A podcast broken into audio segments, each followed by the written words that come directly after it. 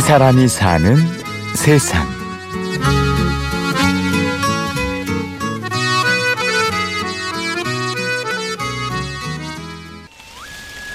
이 지뢰가 있는 데는 항상 이렇게 어, 보죠. 이 정도면은 이,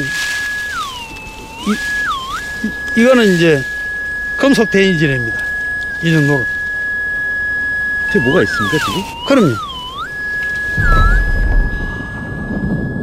2000년도 6월 27일 날 DMZ에서 수색 대대장 중령 두 명이 두 다리가 잘라진 사건이 있습니다. DMZ에 가면 군사 분계선이라고 있는데 분계선 팻말을 확인하기 위해서 어, 그 분계선을 이렇게 저기 살피다가 어, 북한 옥함지를 밟아가지고 두 다리가 잘라진 거예요. 17년 전 일이지만 김기호 씨에겐 어제 일처럼 선명합니다.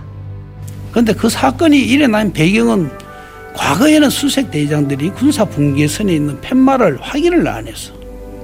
내가 그 일이 생기게 된 원인은 내가 일군단 내 보좌관으로 내가 근무를 하면서 군단장한테 당시 군인 신분이었던 김기호 씨는 군단장에게 건의를 합니다.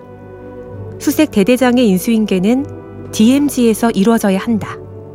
그런데 안 하던 거를 내가 군단장한테 주고 내가 두 사람의 참 그 장래가 촉망되는 육사 출신 장교 두 명이 두 다리가 잘려졌으니까 내가 마음속으로 죄책 의식을 가진 거예요. 그래서 그 다음부터 그런 일이 있고 땅 속의 살인자와 싸우다. 지뢰 박사 김기호 씨의 이야기입니다. 이 탐지기라는 거는 항상 금속만 탐지하는 겁니다. 우리 M14도 이거는 금속을 탐지하는 거거든.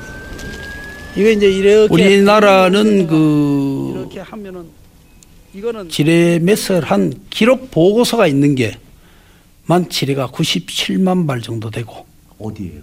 군사 분계선 어 이남에 있는 DMZ하고 그 다음에 남방 한계선 이남에 있는 민간인 출입 통제서이라 그러지만은 민간인들이 가 농사를 짓기도 하고 그런 지역이에요. 그 지역과 또 우리 서울 우면산을 비롯해 가지고 후방 39개 그 방공 기지가 있던 지역에 매설되어 있는 지뢰가 그 정도가 되고 97만 개. 예. 비공식적인 매설까지 포함하면 무려 250만 발 가량의 지뢰가 묻혀 있습니다. 소름 끼치도록 무섭고 모르고 몰랐던 우리 주변의 위험과 공포. 정말 사실일까요? 예, 사실입니다. 그래서 전 세계에서 단위 면적당 지뢰 매설은 대한민국이 최고예요. 그러니까 어른 한 발자국에 지뢰 한 발이 있다. 그래 보면 됩니다. 그런데 김기호 씨는 군대를 전역했는데도 불구하고 왜 아직도 지뢰와의 싸움을 계속하고 있을까요? 사실 군인은 지뢰를 제거하는 게 아니고 매설하는 거죠. 전 세계 모든 나라들이 다 그렇습니다.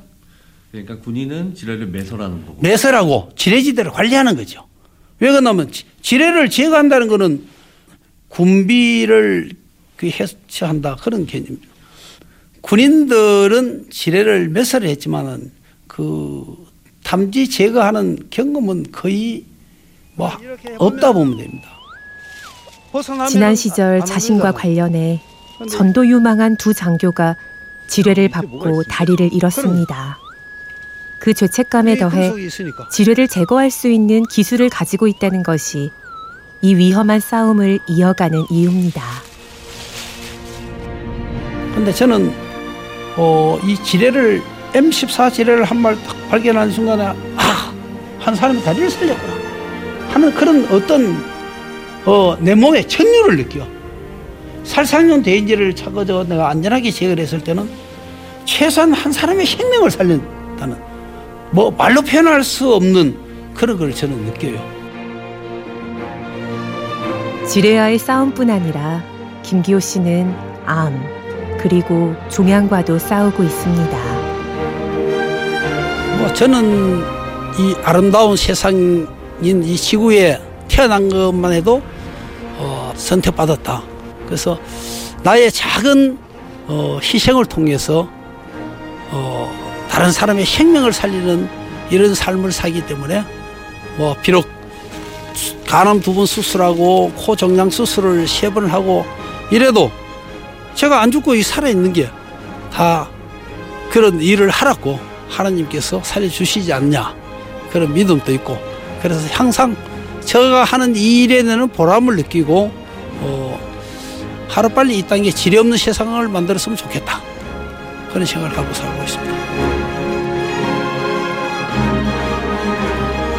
지뢰 박사 김기호 씨가 손수 호미로 파낸 지뢰가 지금까지 약 2,500발.